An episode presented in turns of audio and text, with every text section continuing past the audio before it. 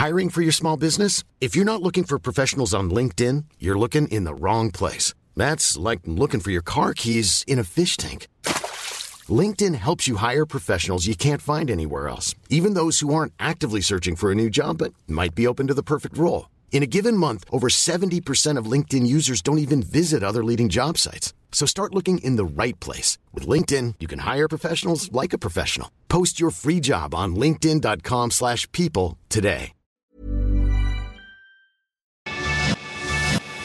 Te lo cuento. Tu dosis diaria de noticias. Es jueves 25 de julio y aquí en Te lo cuento te vamos a dar tu dosis diaria de noticias para que empieces tu día muy bien informado. Sin hogar al cual regresar. Unas nuevas imágenes satelitales comprobaron que el gobierno de Myanmar está destruyendo las aldeas de los Rohingya. ¿Y quiénes son los Rohingya? Acuérdate que te habíamos contado que era una minoría musulmana que ha vivido en el país asiático durante generaciones, pero una ley de 1982 le quitó a sus miembros su derecho de ciudadanía.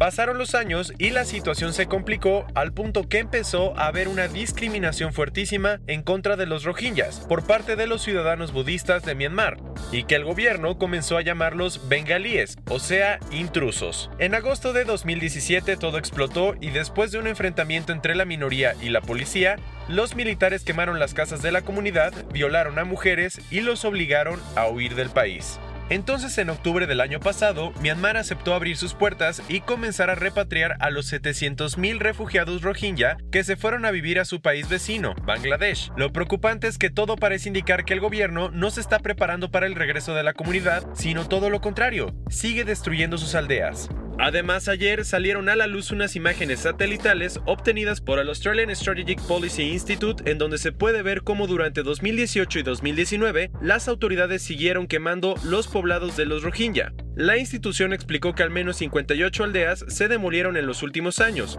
como parte de lo que parece ser una campaña del ejército para garantizar que no haya aldeas habitables a las que los Rohingya puedan volver. Y ahí no acaba la cosa, pues las fotografías muestran que el país ha estado construyendo al menos 45 campamentos para poder tener bien controlados a los miembros de la minoría. El fin de Cambridge Analytica. Finalmente ayer Facebook aceptó pagar una enorme multa por el escándalo sobre el mal uso de datos de sus usuarios. Por si no te acuerdas, las autoridades de Estados Unidos llevaban un año investigando a la red social por violar la información personal de sus usuarios a través de Cambridge Analytica, esa compañía que combinaba el análisis de datos con estrategias de comunicación para perseguir diferentes objetivos. Entonces este miércoles Facebook aceptó pagar una multa de 5 mil millones de dólares por engañar a las personas sobre su capacidad para mantener la privacidad de su información. Como dato curioso, esta multa es la más grande que la Comisión Federal de Comercio, el regulador de consumo estadounidense, ha puesto en toda su historia. A pesar de la monstruosa cantidad de dinero con la que se castigó a Facebook, algunos miembros de la comisión dijeron que no era suficiente ya que no aplica cambios significativos en cómo se maneja la empresa. Y a todo esto, ¿qué dijo Zuckerberg? Dijo que la plataforma va a tener nuevas restricciones y que va a haber algunos cambios estructurales en la forma en que se construyen productos y se dirige el negocio. Y seguro te has preguntado esta semana, ¿qué está pasando en Baja California? Jaime Bonilla, el gobernador electo de ese estado, va a poder extender su periodo al frente del gobierno. En una sesión extraordinaria, el martes en la noche, una mayoría de diputados de Baja California aprobaron la reforma que va a permitir que Jaime Bonilla Valdés, de Morena, quien va a tomar posesión como gobernador del estado el próximo primero de noviembre, amplíe de 2 a 5 años su mandato. Esta nueva reforma apodada Ley Bonilla llevó a que el Estado se metiera en unos cuantos problemas, porque el Congreso que aprobó la medida es de mayoría panista y varios activistas dicen que muchos de los diputados que le dieron el sí a la ley fueron convencidos o recibieron sobornos para hacerlo. Obviamente al escuchar esto, el Congreso Federal, dominado por Morena, se opuso a la medida al considerarla inconstitucional. Si te preguntas qué opina de todo esto Andrés Manuel López Obrador, resulta que nuestro presidente dijo que este es un tema que le corresponde al Congreso Estatal por lo que prefiere no opinar, y que no tuvo nada que ver con la decisión. Pasándonos otros cuentos, ¿te imaginas un campamento de verano para plantas? Aunque parezca una mentira, esto es una realidad en Dubai. Resulta que el invernadero Garden Center lanzó un programa en el que promete regar y fertilizar las plantas de las personas que van a salir de vacaciones. Lo increíble es que además de eso, el personal del lugar va a entretener a los pequeños árboles o arbustos con cuentos y música. Hasta el momento el campamento ha sido todo un éxito en Dubai, ciudad donde el 90% de los habitantes son extranjeros sin familiares, a los que puedan dejarles sus plantas. Ayer en una subasta en Sotheby's, un par de tenis vintage de Nike se vendieron por 437.500 dólares, precio récord para unos zapatos para correr.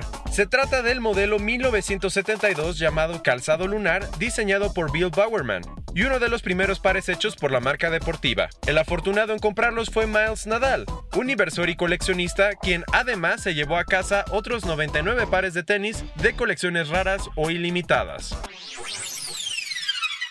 Ayer fue un día triste para México, pues Martín Godoy Castro, el secretario de Seguridad Pública de Michoacán, y Germán Ortega, el director del Seguro Popular de la región, murieron en un accidente aéreo.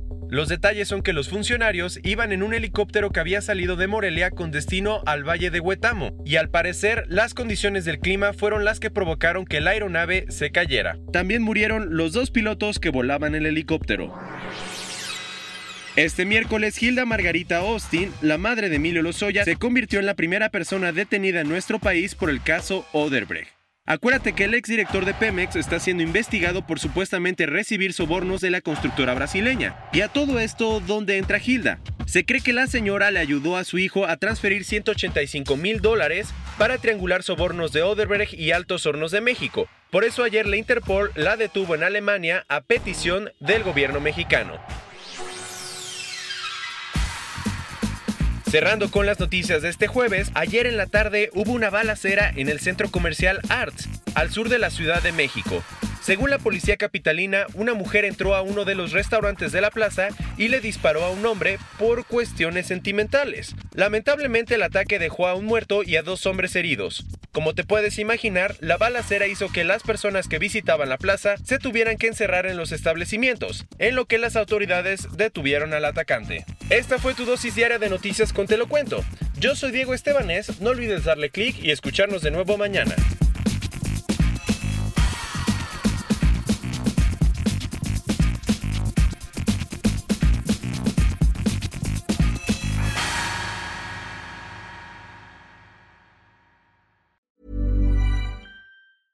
Hey, folks, I'm Mark Marin from the WTF Podcast, and this episode is brought to you by Kleenex Ultra Soft Tissues, your ally to help tackle your allergy symptoms this season. I love the change of seasons, but nobody loves pollen and all those other things floating in the air that make you sneeze during this nice weather. Kleenex Ultra Soft Tissues are hypoallergenic and allergist approved, so fight back against watery eyes and runny noses without worrying about irritating your skin. For this allergy season, grab Kleenex and face allergies head on.